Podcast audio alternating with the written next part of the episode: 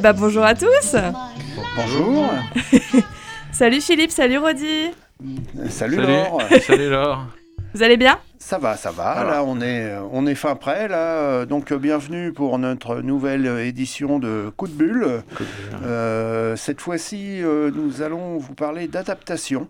Euh, vous allez voir, il y a différentes choses, des adaptations de BD euh, depuis d'autres BD ou depuis de- des livres ou voire de films. Enfin, il y a, il y a différentes choses. Ouais. donc, euh, je pense qu'on va, voilà, On a chacun brassé le avec thème son- de l'adaptation. ouais. voilà, chacun a fait ça avec euh, Reprise, Avec sa bibliothèque, euh, remake, euh, et les trouvailles. Hein, donc il y a des choses que On a des on peut-être différentes. c'est ça, on pense. peut-être dû laisser certaines choses à la cave, enfin bon, euh, Peut-être qu'on va, on va pas toujours être très joyeux, c'est possible, mais bon, on va au moins vous faire découvrir de nouvelles choses. C'est l'objectif. Ah bah oui, j'espère. absolument. Eh ben on va commencer par un petit morceau de musique. Allez, on va donc partir sur Arliston, No Grave But the Sea.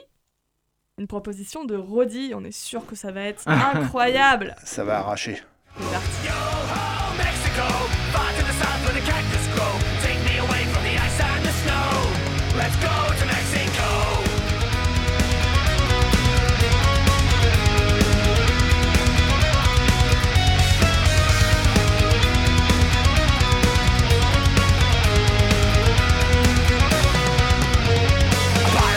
C'est parti.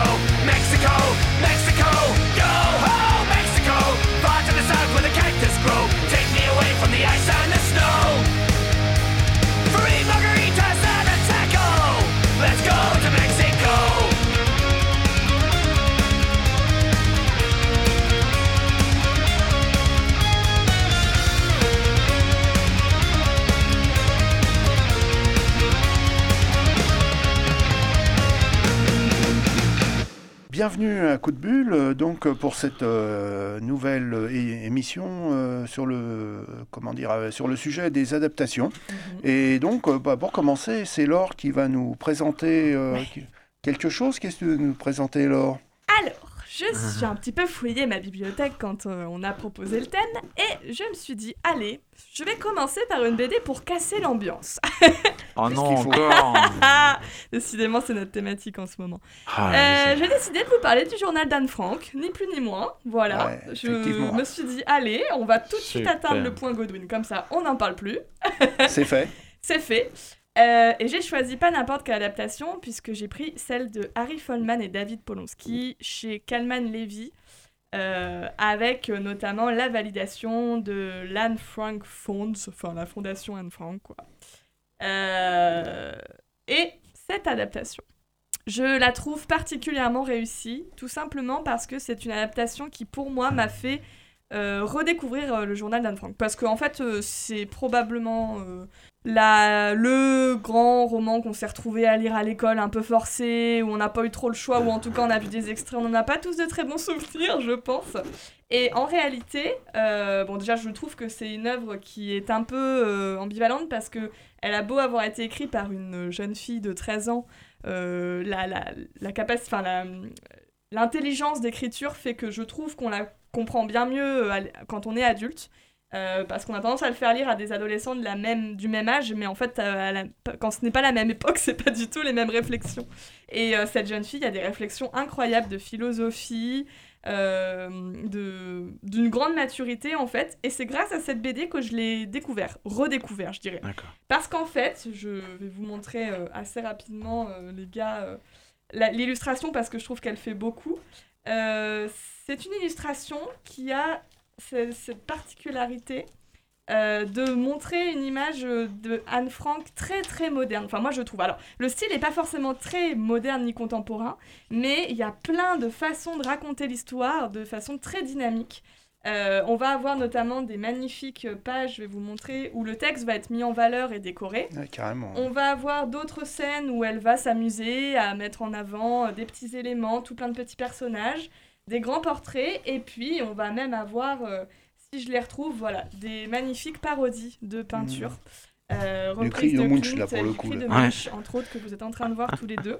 Euh, voilà, elle, en fait, j'ai trouvé vraiment que, que, que les auteurs ont réussi à, mettre en avant euh, de façon vraiment réussie graphiquement parlant cette jeune fille qui en fait est une jeune fille qui a une pensée très moderne pour l'époque. Elle va beaucoup critiquer ses parents, elle va beaucoup parler du fait que quand elle sera plus grande, elle choisira avec qui elle vivra, elle aimera une personne euh, comme elle le souhaite, on la laissera tranquille, elle sera une femme libre, indépendante.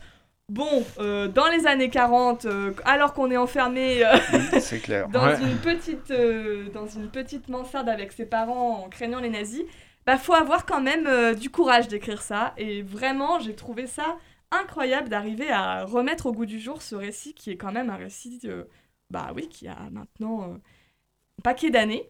Euh, je vous montre aussi voilà les extraits qui nous permettent de très bien comprendre, je trouve, euh, la situation.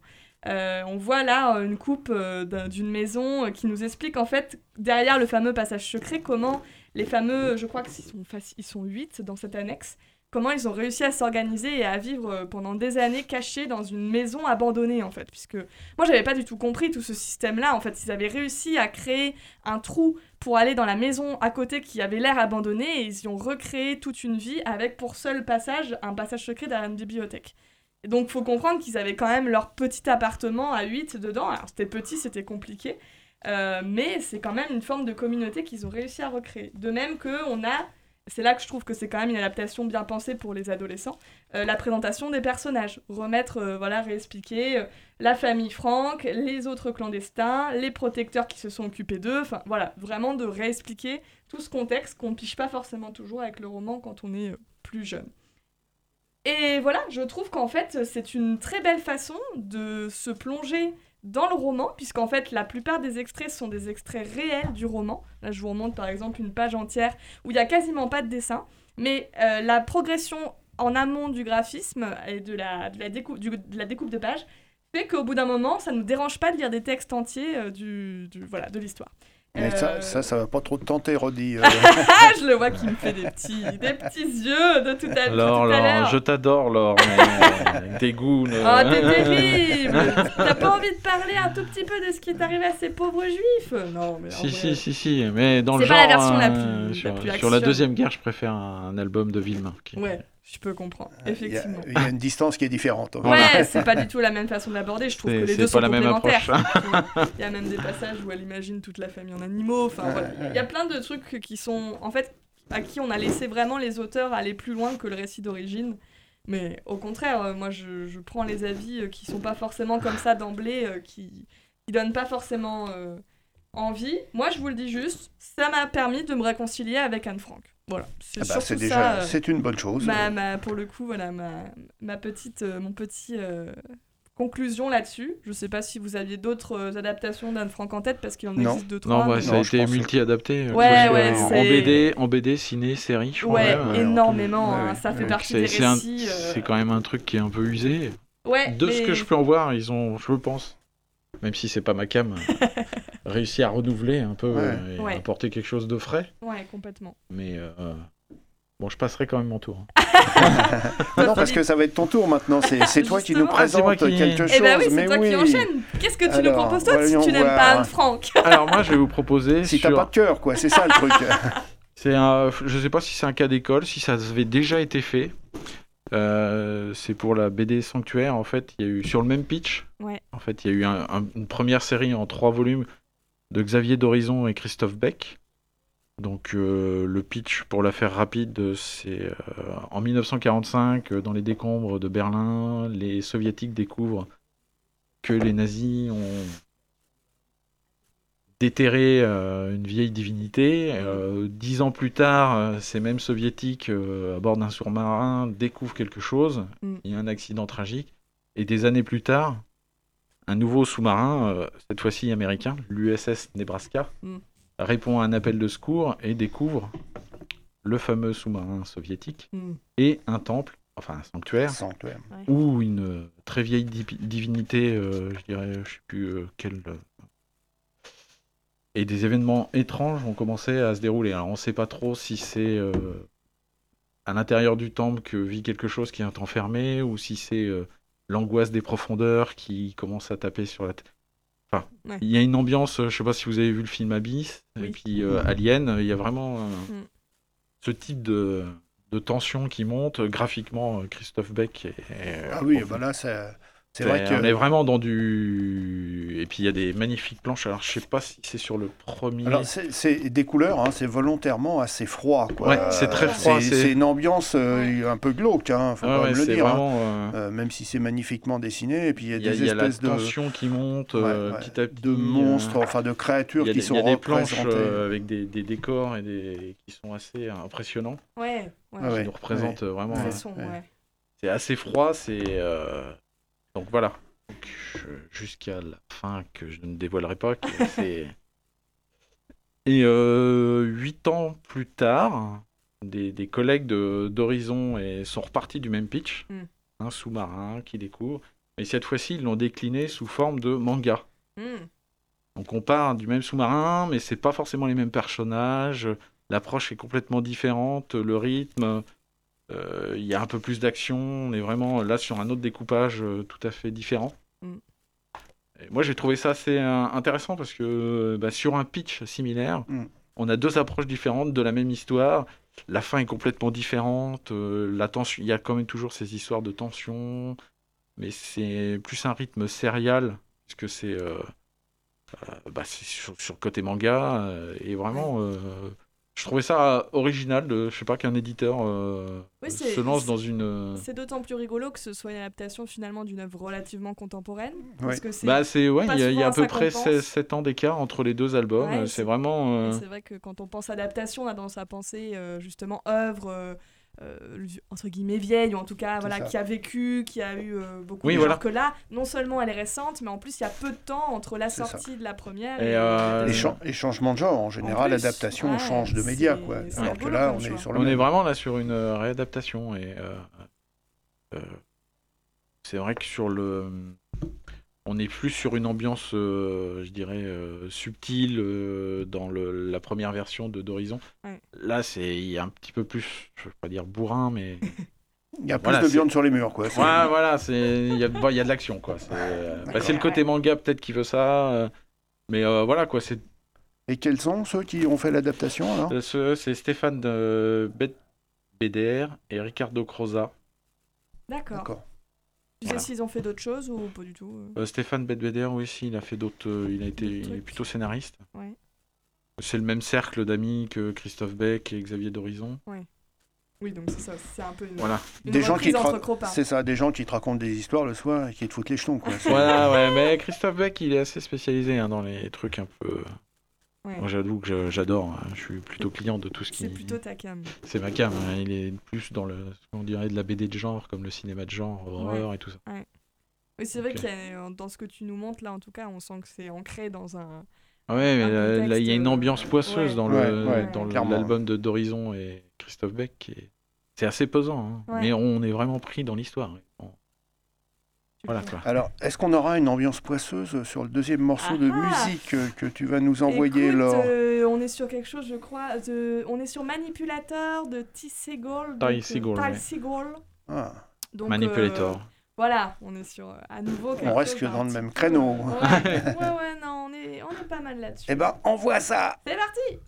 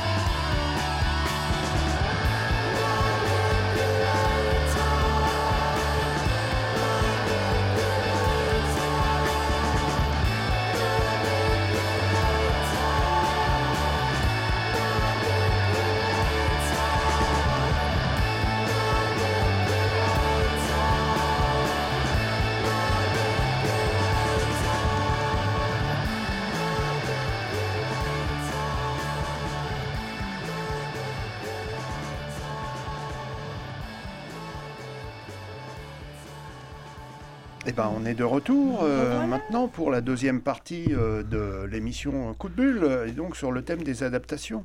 Et là, Oui. c'est moi qui m'y mets. C'est ton tour, Philippe. C'est mon tour. Alors moi, je vais, vous par- je vais vous parler de Bienvenue sur Aflolol, qui est, euh, ben oui, euh, qui est une, euh, le quatrième tome euh, de, Valérian, agent spatio-temporel. Alors, sur la dernière émission, j'avais déjà parlé de Valérian, mais c'était le premier. Donc moi, mon adaptation, bah, c'est qu'il y a eu deux déclinaisons dont je parlerai juste après, qui ont été faites sur l'univers de Valérian.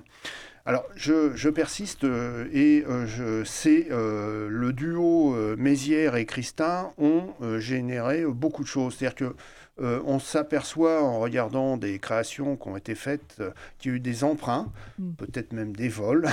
Euh, je pense notamment euh, au vaisseau de Han Solo dans Star Wars, euh, qui est vraiment complètement inspiré euh, du vaisseau euh, de, Ah bah, de Valérian.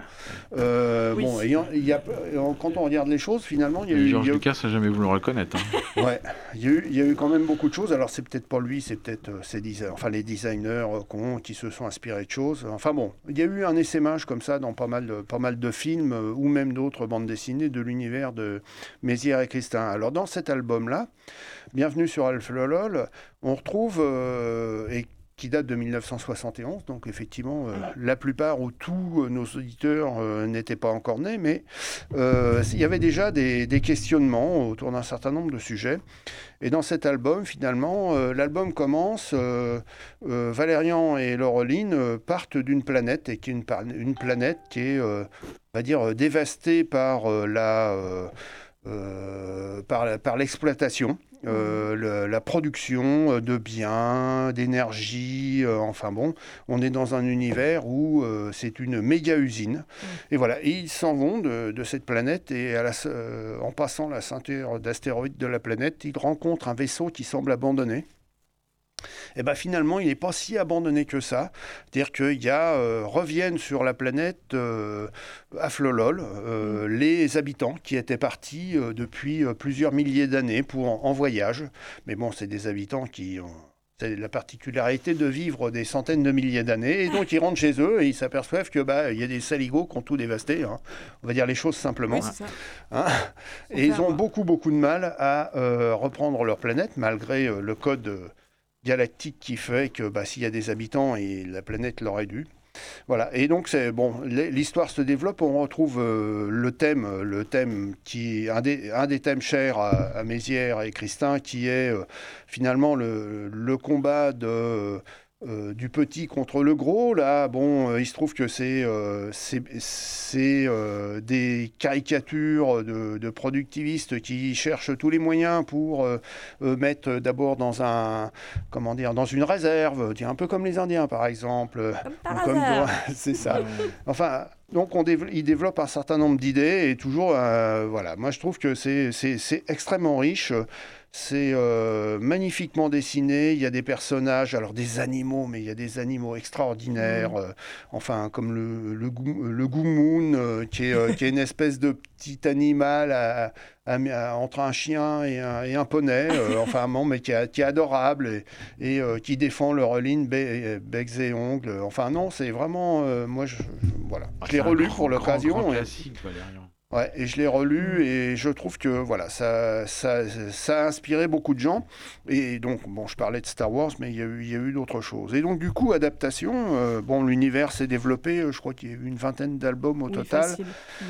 Euh, bon, qui est peut-être sur la fin, on va dire que c'était un petit peu moins, un peu plus, Oui, moins bon, bien, quoi. bah, voilà. Une série Hein, tirée, bon. sur la corde. quoi. Euh, Il y a quand même une manière, des, des- notamment celui-là, on va dire, ad- euh, comment parle d'écologie, euh, ce qui en 1971, si on regarde bien, était quand même pas forcément très très courant et Mm. avait une grosse dénonciation d'un mode de fonctionnement de société, euh, de colonialisme. Enfin bon, voilà, ça abordait des sujets comme ça.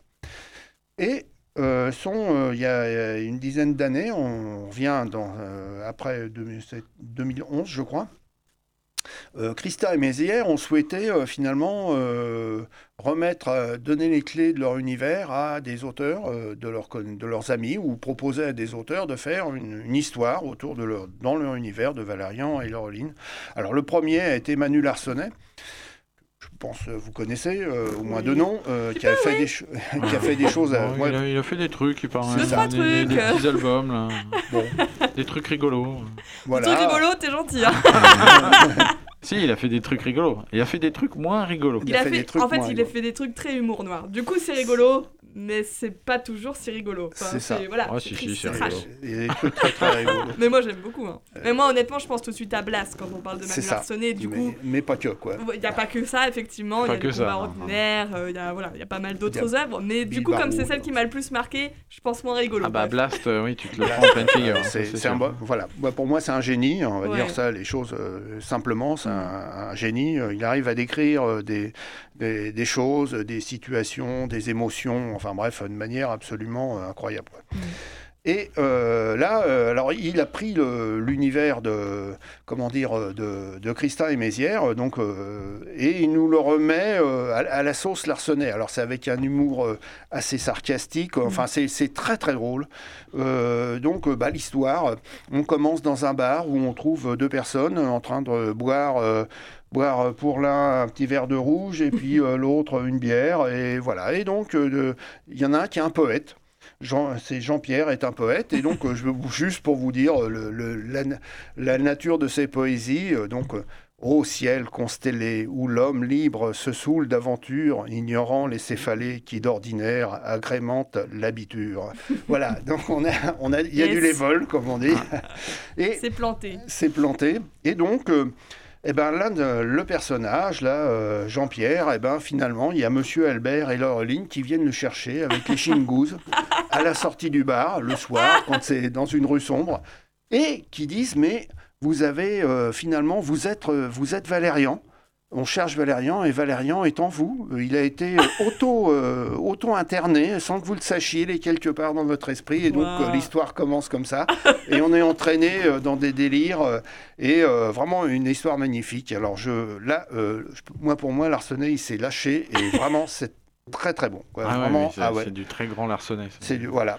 C'est de, l'humour de très haut niveau. euh, graphiquement, c'est c'est extrêmement réussi. Euh, on a vraiment un univers cohérent. Alors, je vous dis pas la chute parce que c'est c'est quand même. euh, euh, J'imagine que le comment dire le parallèle entre l'univers d'origine et le côté euh, franchouillard du personnage principal doit ça. continuer tout du long. C'est-à-dire qu'on a, une- on a un alcoolique moustachu qui est dans un, Un bar avec un gros nez, Larsonnet, quoi, voilà, un gros pif. Ouais. Et donc on voit bien ce petit personnage, mais en même temps il vit des aventures incroyables. Et euh, voilà. Et donc euh, ça c'est un très très bel album que je vous conseille, même si vous n'avez jamais lu de Valérian. Bah, Oui, moi, c'est ça. c'est drôle. On n'a pas besoin de Ouais. connaître l'œuvre d'origine pour finalement apprécier la BD, euh, c'est ça. hein. C'est un double, double effet, euh, parce Mm. que effectivement, quand on a lu, quand on connaît bien l'univers de départ, mais ça se lit très très bien euh, autrement. Et puis deuxième album, euh, qui est aussi une adaptation de l'univers, qui a été faite, alors là, beaucoup plus récemment, en 2017, hein, euh, qui, a, qui a été fait par Lupano et euh, Lofray. Euh, donc Lupano, c'est le scénariste des, des Vieux Fourneaux. Euh, Lofray, il a fait beaucoup de choses, euh, enfin Il graphiquement. a fait une superbe adaptation de Long John Silver. hein. Oui, voilà. Euh, donc euh, c'est là. aussi. On est dans des, par contre, des univers graphiques qui est beaucoup plus réalistes, beaucoup plus léchés. Euh, et là, là euh, on retrouve les Shingus qui sont, euh, si vous les connaissez, euh, trois, trois affreux, euh, Les escrocs de l'espace. c'est ça, et qui ça. sont vraiment Des formidables. Ouais. Vraiment, euh, qui sont, euh, voilà, on les lâche quelque part, et ils trouvent euh, toujours quelque chose à acheter, à vendre, un renseignement. Ils vendent tout. Ouais. C'est ça, Tout, est, tout se vend. Tout se tout vend se vend. avec, euh, Voilà. Tout se vend. Et là, bah, il leur arrive un truc, c'est-à-dire que ils ont acheté la, la Terre, Ouais. hein, mais euh, parce qu'ils ont envoyé un, un- robot euh, qui a trouvé la Terre avant qu'elle soit euh, euh, comment dire, vivable. Mm. Et donc, ce robot leur appartenant, la Terre, ils ont envoyé ça dans le temps, la Terre leur appartient. Mais, manque de peau, ils ont perdu le- leur entreprise dans- au cours d'une partie de cartes. Euh, ce qu'ils sont tout à fait capables de faire. Et donc, là, Valérian et Laureline bah, vont être chargés de retrouver... de racheter la terre, voilà. Donc rien de moins, hein, Ouais, quand même. hein. Bon, il y a, il y a du level. Ouais. Et euh, aussi euh, là-dedans, alors c'est c'est très différent, mais moi je trouve que là aussi ils se sont bien, ils se sont bien euh, emparés du voilà de, de l'univers. Alors ce qui est dommage, et je ne sais pas si c'est une volonté ou pas des deux auteurs de départ, de ne pas avoir laissé euh, d'autres euh, essayer de s'emparer ou euh, peut-être euh, être passé après Larsenet et puis euh, Lupano, euh, et personne n'a envie de se euh, lancer. euh, Parce voilà. que là, d'après toi, il y a eu autorisation euh, des Ah auteurs oui, oui, d'origine c'est-à-dire ouais, que là, c'est euh, comment dire, c'est euh, les validé, auteurs quoi. qui ont demandé à voilà. ah oui, c'est- c'est même une demande de c'est une demande. Euh, Wow. Je crois que d'ailleurs ils en parlent, ils en parlent dans la dans la dans la préface euh, où ils sont euh, comment dire venus euh, lui-même. euh, voilà, on va te proposer de reprendre l'univers, Ouais. fais ce que tu veux, fais-toi plaisir. laisse, Voilà. les, Ouais, je sais pas, ouais, c'est parce qu'il y a eu un peu la même chose avec Spirou. Oui, C'était Spirou vu par différents Ouais, auteurs. Mais là, c'était une volonté éditoriale. Ouais, Ouais. et puis il y en a eu beaucoup. Enfin, Bah, il y en a eu beaucoup, mais c'était une volonté euh, de l'éditeur. C'est l'éditeur qui proposait. Yes. Là, c'est plus une volonté des auteurs d'origine. Ouais, Tout à fait. Voilà, parce que bah, c'est-à-dire que c'est un petit peu différent. Je pense qu'ils ont les droits sur leur personnage, euh, Christin et Mézières, alors que et sur l'univers, quoi. Alors que Et, oui, euh, Spirou alors que- appartient à À- l'éditeur. à- voilà, à Dupuis. Peut-être que c'est pour ça aussi. Ouais. En même temps, comme tu dis, euh, passer après C'est euh, clair, hein. Ah bah, Larsenet puis Loffret Lupano. Ah ouais. Ouais. moi je pense que là la barre elle est très très haute. hein, Ouais, euh, ouais. donc, euh, parce Et puis c'est- peut-être aussi, je sais pas, la nature de, l'histoire aussi, c'est-à-dire que là on est sur la science-fiction c'est euh, ça.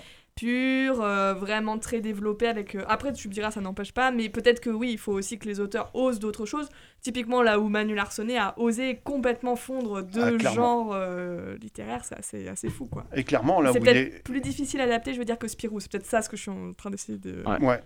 d'expliquer, après je- j'en sais rien. Voilà, euh, enfin, euh, notre cher ami Besson, il aurait Ouais. dû s'inspirer du Valérian de Lupano et Loffret. euh, il aurait au moins eu un vrai scénario. Ouais, oui, ouais non, parce que voilà. je me doutais que tu voulais pas parler du film. non, Euh, non, non, non, non, bah, c'est-à-dire que là, euh, bah, Bah, le film est beau, dit, hein. Le film il est beau, voilà, mais le euh, film est beau. il est Ah, mais, beau. mais, Il est- mais non, mais il est l'image- réussi, hein, mais euh, comme d'habitude, tous les derniers films de Besson, il n'y a rien, il n'y a pas de scénario. Y a- y a- en fait, en fait, ce qui manque, c'est un fil conducteur.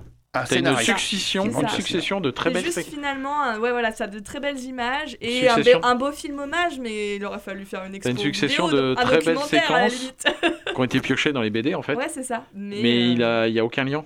c'est Ouais, ça. Il n'y a rien, il n'y a pas C'est des d'histoire. pièces de puzzle qui C'est s'imbriquent. un peu dommage. Il n'y a pas d'histoire, bah, comme, voilà, comme dans tous les films là, récents, euh, honnêtement, il n'y a pas d'histoire. euh, dommage. il- Alors il que faudrait- là, il, voilà. il lui suffisait de piocher et d'adapter juste un album. C'est ça. Oui, finalement, en fait, s'il Ah, voulait pas s'embêter, il aurait pu. Alors par fait, contre, je pense que c'est peut-être Oui, qu'il euh, il s'intéresse plus à la forme qu'au fond. C'est-à-dire que quand on regarde les albums là, de Valérian, il y a quand même du fond, euh, dans la mesure, bon, comme j'ai dit l'autre fois, c'est-à-dire que Laureline, c'est quand même une féministe convaincue. euh, euh, le Ah héros, oui. euh, mec, euh, là, Valérian, euh, bah, des fois, il est quand même pas très, euh, pas très fin, euh, un peu Pas blaireau. fin, euh, euh, blaireau, loser, monsieur. Voilà, donc, euh, mais c'est bien, quoi.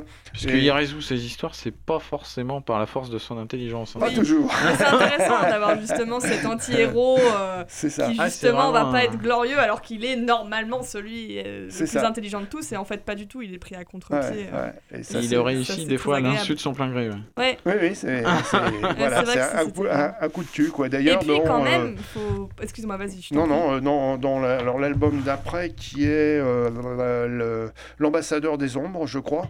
Ouais. Euh, non, les héros de l'équinoxe, là aussi, euh, c'est-à-dire qu'on a aussi, il réussit, mais c'est parce qu'à un moment dans, dans l'histoire, enfin ces quatre personnages, donc avec des profils différents, on Ouais. sent bien derrière, il y a le Mm. productiviste, le carriériste, le, enfin etc. Et donc lui. À un moment, on lui pose la question de comment il voit l'avenir, et ben finalement, il dit pas grand-chose. Et, et pour le traduire, ils ont traduit ça en mettant juste des couleurs, euh, Mm. des choses comme ça, quoi. Voilà. C'est pour dire que finalement, euh, c'est Ouais. c'est pas forcément un mec, euh, voilà, qui est qui est très euh, comment euh, qui, est, qui est- qui est vraiment le, le supérieur qui va pouvoir donner. Oui. Lui, il est, il est plutôt dans le bah, dans la réaction. Voilà, bah, dans- je Le vois l'air du temps qui presque. passe. Ouais, il y a un côté spectacle, effectivement. Et non, j'allais juste te dire que c'est quand même un, un super duo mixte aussi de héros. euh, et comme il n'y en a pas tant que ça, en fait, dans la BD de cette époque-là, et qui a perdu avec le temps, et ça c'est Ah, à agréable cette époque-là, euh, Ouais. le plus intelligent de la bande, c'est quand même la fille. hein. Ouais, et c'est quand, Oui, même oui, pas- c'est quand même pas souvent le cas pour l'époque de clairement. création de, Ouais, de cette. BD.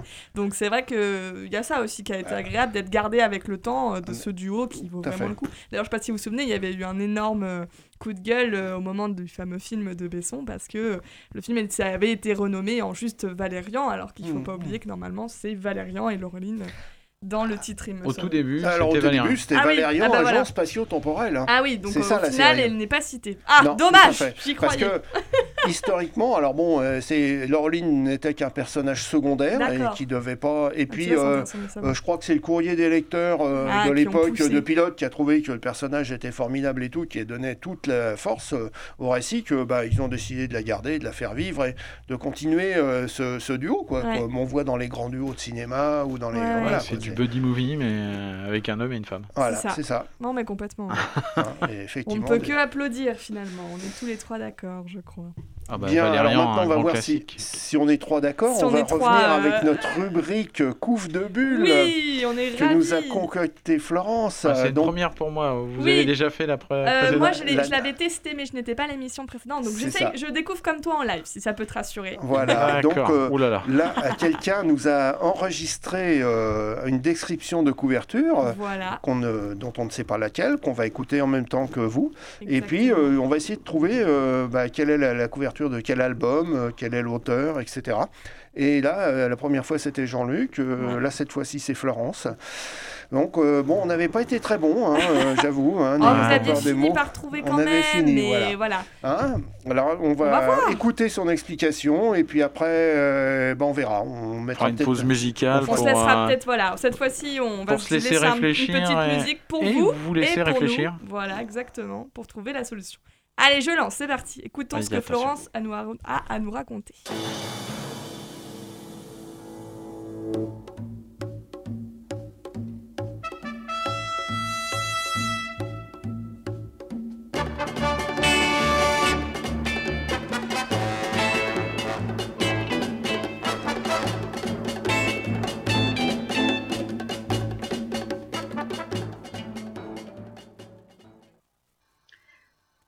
Les À mon tour de tester avec vous la couve de bulles. On verra bien si je parviens à vous donner l'envie de lire le livre ou suffisamment d'informations pour le retrouver.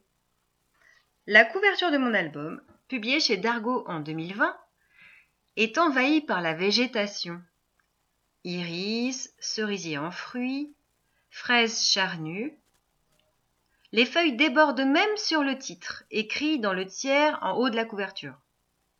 Caché dans cette nature foisonnante, on trouve des insectes, un escargot, un merle.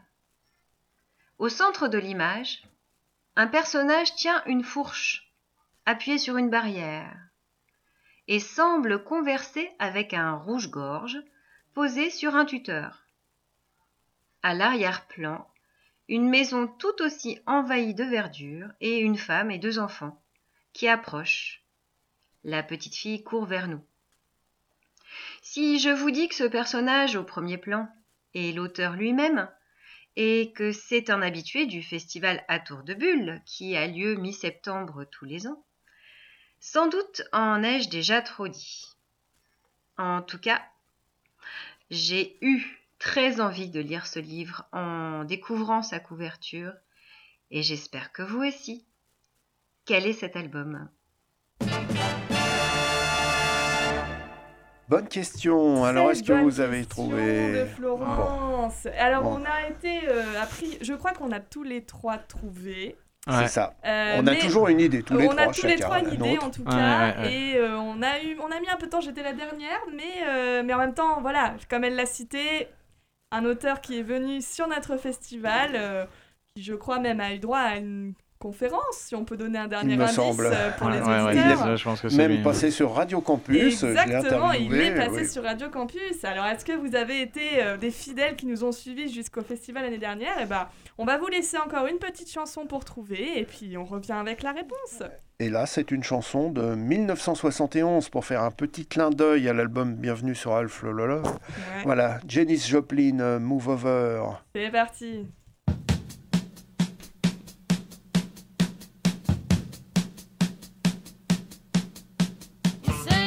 It's over,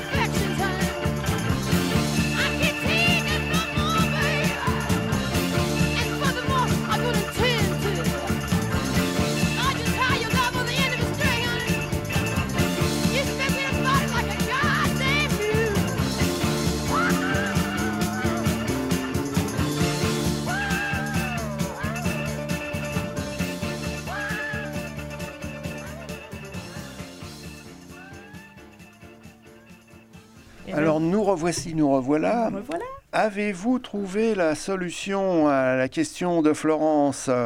Alors bon, bah c'est vrai que nous on en a discuté là pendant le Ouais. pendant Ah, le morceau de ouais. musique et On est euh, tous d'accord. est tous d'accord. hein.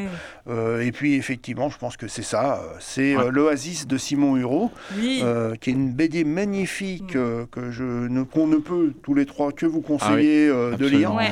Euh, qui se passe à Langeais, euh, qui est une autobiographie avec des dessins magnifiques. Enfin, c'est du très haut niveau, avec toujours avec Simon Hureau. Il y a, il y a des planches d'insectes, Ouais. de fleurs qui sont formidables. Et euh, dans cette BD, bah, il nous raconte euh, l'aventure qu'ils ont vécue et qu'ils continuent à vivre avec sa, femme, sa compagne et leurs enfants qui habitent. ils habitent à Langeais. Ils ont euh, acheté une petite maison euh, dans le centre de Langeais avec un, jardin. Et bah, pendant une dizaine d'années, ils ont remis ce jardin.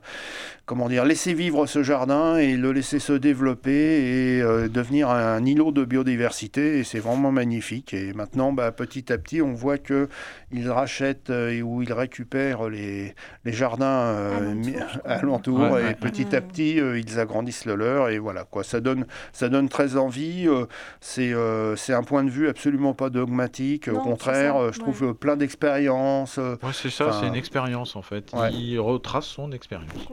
Voilà, et voilà. Donc euh, si vous En plus, ne connaissez saison. pas, cette saison tout à fait, et- mais c'est vraiment un, un, un objet magnifique et une aventure humaine euh, qui est vraiment formidable et euh, tout à fait intéressante.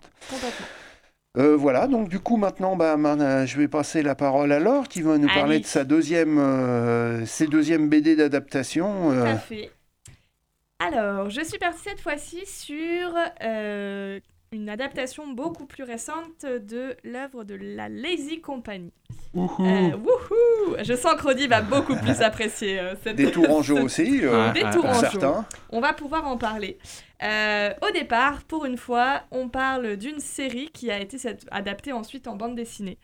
Euh, série donc euh, de, je crois, une, une douzaine d'épisodes, si je dis pas de bêtises. Il y a trois saisons. Il y a trois saisons, tout à fait. Incroyable. Cette série qui a donc au départ, enfin qui a été pour la plupart des images tournées euh, en Touraine, effectivement, et qui a été faite par Philippe et Ulcer. Pardon, par Ulcer et je crois que c'est avec Alban Lenoir lui-même pour. euh, Non, non, non. Pour le, les- pour les réalisateurs. Je dis le réalisateur, c'est. Ah. Donne- Donne-moi, je Ulcer crois que le scénariste, c'est. Bah, Ulcer. Ah non, Ulcer c'est pour la BD. Alors c'est Ulcer, c'est la BD. Non, c'est Philippe. Bah, c'est- Alex Philippe. Alex, Alex Philippe. Philippe. Alex Il est Philippe, tout qui, seul, est, hein. qui est un des co-scénaristes Ouais. et le réalisateur. euh, Al, c'est- Oh bon, on va, on va retrouver, vous en faites pas. Je l'ai peut-être même de C'est un petit gars euh, qui, qui monte, qui monte. Euh, et- Bah, c'est pas Alban Lenoir justement? Non, non, ça c'est le comédien principal. Ouais, c'est le principal, mais. euh, Alors, Bon, bah, j'aurais pu réviser mes fiches, ça aurait été mieux avant de venir que je suis. non, non, le, que je suis le, le réalisateur, euh, mince. On va regarder sinon. euh, Il a fait une magnifique série sur Netflix. On va, on va tricher. Marianne. On va tricher. Je vous raconte l'histoire et puis on, on vous retrouve ça. Euh, la Lazy Company, donc, euh, c'est l'histoire de quatre euh, pff, mauvais soldats, des soldats, Des Euh, guignols. des guignols. C'est la, dé- c'est la, dé- c'est la, dé- c'est la traduction directe. Ah, Philippe me. Voilà, Samuel, Baudin. Baudin. Merci Philippe. Notez Ah là ce là. bilan. Heureusement qu'il est là. Samuel Baudin, oui, très bon réalisateur. Euh, moi, j'aime beaucoup lire le pitch de la Lazy Company pour donner le ton. Euh, ils traversent la Seconde Guerre mondiale. Ils sont quatre. Ils forment l'unité la plus spéciale des forces armées américaines. Abrutis, incompétents, un peu lâches, ils vont changer le cours de l'histoire sans le faire exprès. Ils sont la Lazy Company. Et en fait, c'est ça. C'est qu'on va tout simplement suivre le destin de quatre soldats euh, vraiment très mauvais, vraiment très nuls, gaffeurs, euh, entêtés, euh, de mauvaise foi, qui en plus voilà ont pas les meilleures qualités, Ils sont pas méchants, mais qu'est-ce qu'ils sont bêtes, vraiment. Ah, ils sont très Euh, bêtes. Ils sont très très Ils sont bêtes. très bêtes. Et, euh, et malgré tout, euh, bah, on s'attache à eux et on adore suivre leurs aventures euh, avec des personnages toujours plus hauts en couleur, des accents pas possibles, euh, à chaque fois de la reconstitution de cette Seconde Guerre mondiale, mais complètement tournée à la sauce ab- absurde en fait. Ah, c'est du Monty Python. C'est du Monty Python moi, français. des- Ouais, moi je trouve que ouais, tu as une bonne description là pour le coup. Et Philippe, du coup, a demandé à Ulcer de euh, faire directement une adaptation en bande dessinée. Et ce qui est très cool dans ces deux BD, euh, parce qu'il y a eu deux tomes, euh, c'est qu'en fait on a euh, des aventures inédites de Voilà. la Lazy Company. D'où le grand intérêt, je trouve, pour les gens qui ont déjà vu la série, même si on peut lire les BD sans avoir suivi la série. Il y a un vrai plus parce que là, on sent tout simplement que euh, Alex Philippe et Samuel Baudin se sont dit. Bon, on va faire toutes les aventures qu'on pouvait pas réaliser avec le budget. Euh, clairement. Voilà, euh, c'est vrai que la série, elle a un petit budget euh, c'est plutôt une petite. qui se voit pas à l'écran. Non, je trouve, je suis d'accord avec toi que l'image est très réussie et de qualité et qu'on se rend pas du tout compte que c'est fait avec pas grand chose. Voilà. mais là, du coup, on part sur des vraiment des aventures qui étaient difficilement réalisables avec euh, un budget en dessous de celui de Spielberg, tu vois. Voilà. On est notamment dans la première aventure euh, dans les montagnes euh, au milieu, je Enfin, crois, de l'Himalaya, de je l'Himalaya, ouais. exactement. Avec un crash d'avion, voilà, digne des plus grands cinémas hollywoodiens. Et dans la deuxième BD, on va être à l'inverse en pleine Amérique du Sud. Et on va vivre notamment toute une. on va en, plein- en pleine jungle, il va y avoir pas mal de. De, de, de balades, euh, enfin de balades, c'est bien grand mot, d'aventures à la Indiana Jones dans les temples az- aztèques, enfin voilà, on est sur vraiment des choses mélangées. Et comme toujours, plein de références, des choses euh, très très dynamiques au niveau du dessin. Et, euh, et puis voilà, énormément de- d'action, d'aventures, de drôleries, de, de dialogues toujours aussi drôles. Euh. Voilà, moi je, je suis une grande fan de la Lazy Company. Est-ce Ah, que, ouais. toi, du coup, pareil, euh, ah, moi, je suis un client euh, de la première heure. hein. J'ai- Franchement, très très bien. ouais. surkiffé la Lazy Company. euh, L'adaptation, elle est magnifique. Parce Ouais. que, en plus, elle bénéficie du trait du cerf qui est Oui, quand même Ouais, assez ouais. incroyable. Il a un sens du découpage euh, qui est, euh, Ouais, ouais, qui est assez. euh, au niveau des les scènes d'action, elles sont super dynamiques. euh. ouais. Et puis on retrouve bien les Puis personnages. les plans aussi, enfin. Ouais, les- il, a, ouais, il, ouais. il, a, il un vrai talent, il Ouais. fait, hein. Ça, faut... Et il puis, a un vrai coup de crayon qui est assez. euh, on retrouve les personnages, je trouve, en plus avec plus de. Voilà, les, les dialogues, sont, on sent qu'ils sont, ils ont été travaillés avec les scénaristes parce qu'on retrouve la même ambiance très Oui, potache et maladroite. et- enfin, voilà. L'adaptation, enfin l'adaptation, non, le, on dirait, on pourrait dire un spin-off. Oui, c'est presque un spin-off, c'est vrai. Voilà, qui est, enfin le produit dérivé. où, Oui. euh, C'est ça. il n'a pas été euh, confié à des tâcherons, Ouais. puisque c'est des gars qui maîtrisent l'univers, qui, se sont fait plaisir. euh, Et comme souvent, du coup, quand ils ont pu mettre leur nez dedans, bah, c'est forcément réussi, hein, pour le coup. Voilà. Donc un, un très beau, euh, je trouve, euh, effectivement, euh, une sorte de, de- de suite à, à l'aventure pour ceux qui avaient encore envie de voir la Lazy Company.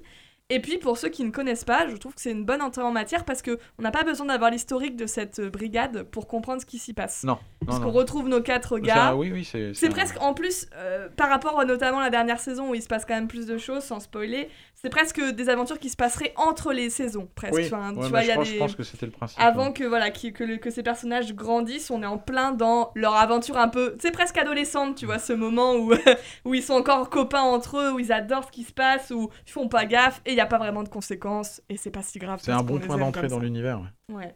Tu connaissais Philippe? Oui, oui, tout à fait, mais je les ai lus. Ouais, t'as j'ai vu aussi... aussi Oui, oui, non, mais moi j'aime bien. hein. Euh, c'est très très bien. Et effectivement, on peut dire que c'est une belle adaptation. Je trouve que, comme tu disais, Ulcer, euh, vraiment, non, il fait du gros boulot. euh, c'est vraiment très très bien, quoi.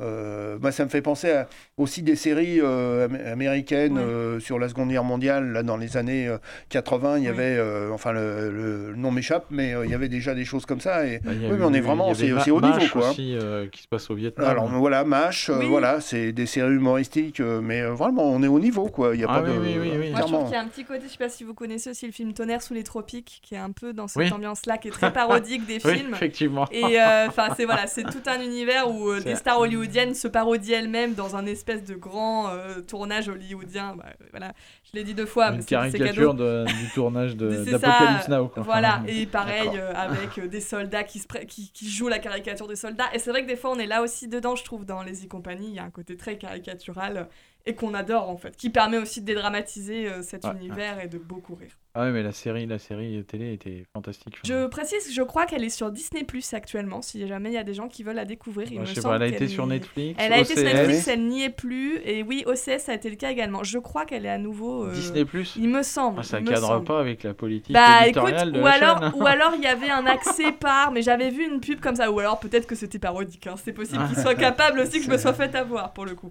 En tout cas, ils sont pas souvent disponibles euh, sur Internet, et puis bien en DVD, bien évidemment, Ouais. voilà, ça peut être un très beau cadeau.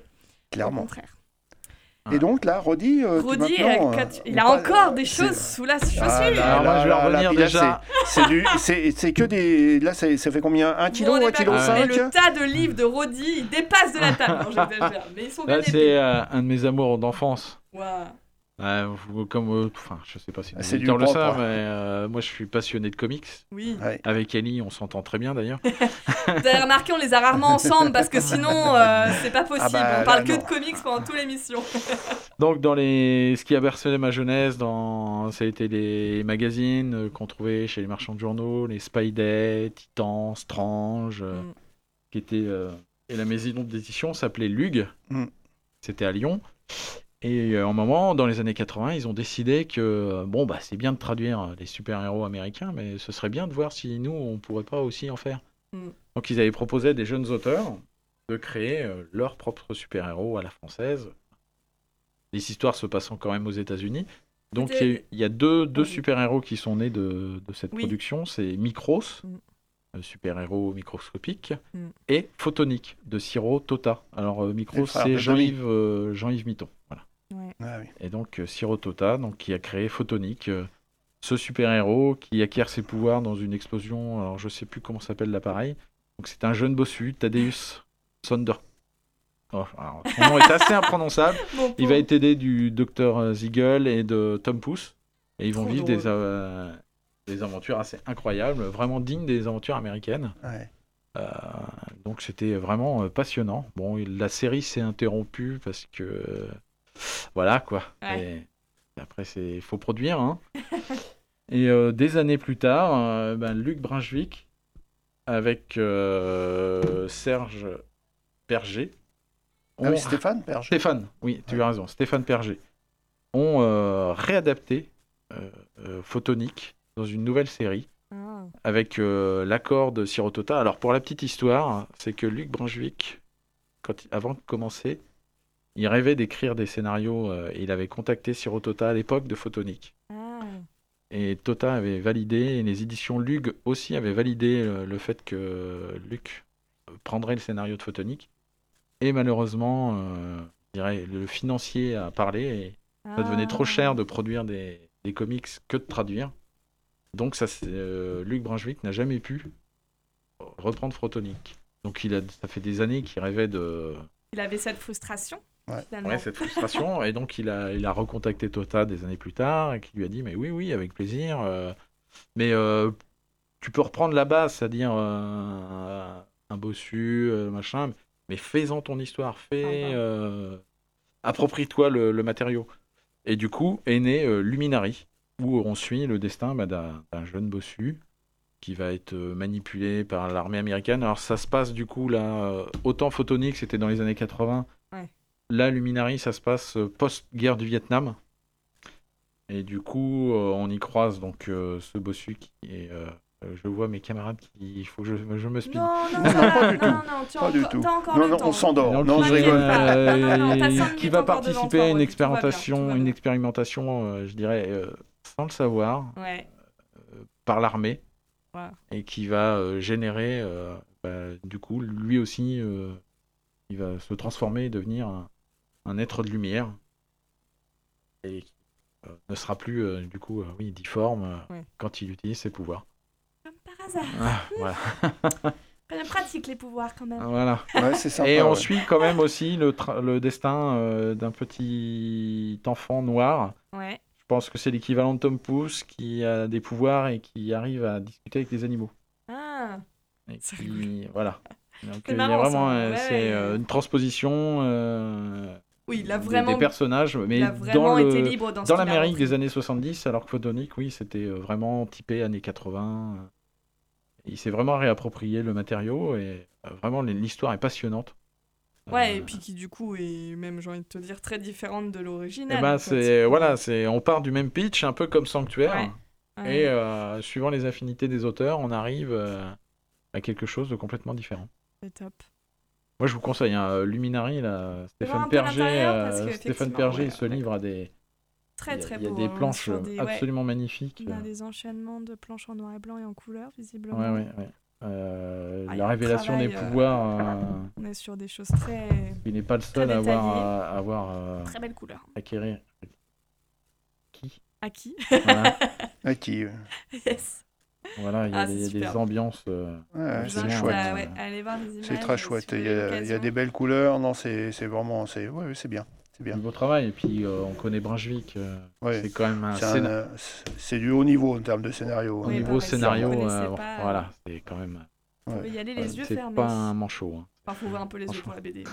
Et ceci dit, vous pouvez lire aussi les photoniques parce que Sirotota, euh, c'est quand même pas un inconnu. Enfin, Non, moi, il a non, travaillé non. sur Aqua Blue, euh, Aqua qui est Blue, un très très grand succès. euh, Tout à fait. donc euh, là aussi, euh, je pense Et que photo- photonique, euh, oui, en termes de maîtrise graphique, c'est absolument magnifique. Ouais, c'est super. Alors moi j'ai la chance d'avoir les deux intégrales de chez Black and White. Oh. Je sais que ça fait baver mon petit copain François. Parce que qu'il a c'est pas donné ton adresse, j'espère. Non, non, bah, il m'a déménagé récemment. il a été sympa de t'en profiter. T'as tout vérifié T'as vérifié tous tes albums Ouais, s'il avait su que dans les cartons il y avait ces deux-là. Peut-être qu'il aurait pas tant aidé. Fallait pas l'écrire dessus. Ou s'il y avait un carton de vieilles chaussettes Donc, ou de euh, vieux papier. euh. Et pour la petite histoire, Photonique bah, s'est interrompu sur une histoire qui n'a jamais connu de fin. Ouais. Et ça fait des années que Tota, je crois qu'il a des problèmes hein, de santé. Il essaie de la boucler. Hmm. Et euh, il est envisagé un, un tome 3 de D'accord. Photonique Pour de- qui permettrait de conclure euh, complètement cette histoire serait mythique. serait super. Ce serait une belle On conclusion. hein.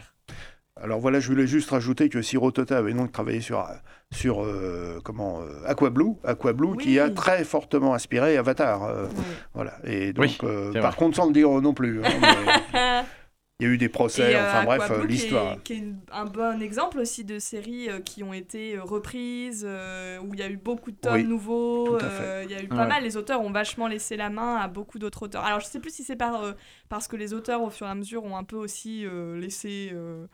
Euh, euh, Eu envie de changer, Ouais, quoi. je pense Ouais, qu'ils ont dû vouloir arrêter aussi parce que la série, pareil, il y a un sacré nombre de tomes, il me Ouais, semble. ouais. Oui, puis il y a des spin-offs. enfin, Ouais, des, c'est des ça, séries parallèles. Euh, Exactement. Mais là, pareil, on est sur des belles. euh, c'est finalement c'est notre sujet principal du jour. C'est vraiment cette notion de personnages qui sont laissés euh, à l'adaptation de chacun et avec la possibilité d'en refaire quelque chose. On a vraiment des nouvelles œuvres qui se qui naissent.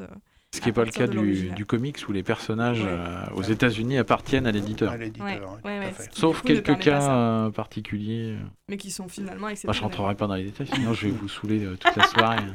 Et puis d'autant que bah on arrive doucement à la fin en fait Alors, de notre émission, donc ah on bah, va pouvoir bien. faire le récap, je pense Tout directement à fait. des BD que nous avons euh, présentés aujourd'hui. Alors Laure, qu'as-tu- que, que nous as-tu présenté? J'ai donc présenté le journal d'Anne Frank par Harry Folman, David Polanski chez Kalman Levy. Et puis un peu plus tard dans l'émission, j'avais présenté Lazy Company, tome 1 et tome 2 de euh, le premier est de Alex Philippe euh, et le deuxième de Samuel Baudin. Les deux au dessin c'est Ulcer chez Delcourt. Et toi, Rodi?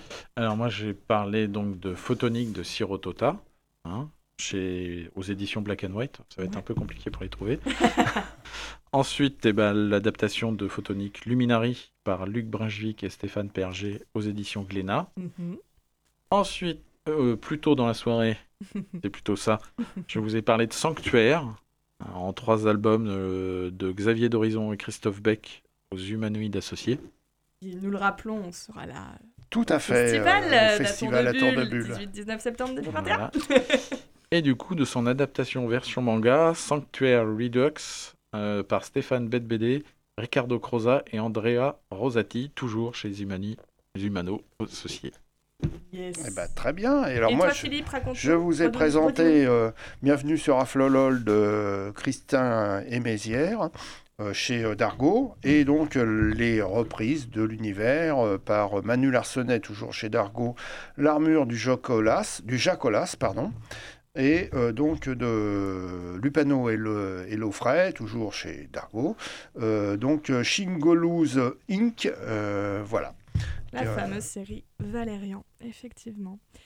Eh ben merci les gars. Ah, merci, Eh ben, Laure. merci, Super Laure. encore de Hein, et faire cette émission ensemble. Encore C'est une. cool, c'est cool. On et y puis, arrive. Laure est aux manettes et elle nous fait ça aux petits oignons. J'essaye, Ouais. j'essaye mes amis. Ah non, non, c'est cool, c'est Je cool. m'excuse si de La temps en temps, euh, voilà, le son n'est pas parfait, mais bon, écoutez, on fait ce qu'on peut avec ce qu'on a et Voilà. on s'en sort pas Avec si les mal. masques aussi. et Avec tout. les masques, Ah non, on, bon, on fait ça sérieusement, on n'est que trois dans, les, dans, dans le lieu, on fait que ça comme bien distancé. Ouais, ouais. Voilà, on est au top, on y La arrive. totale.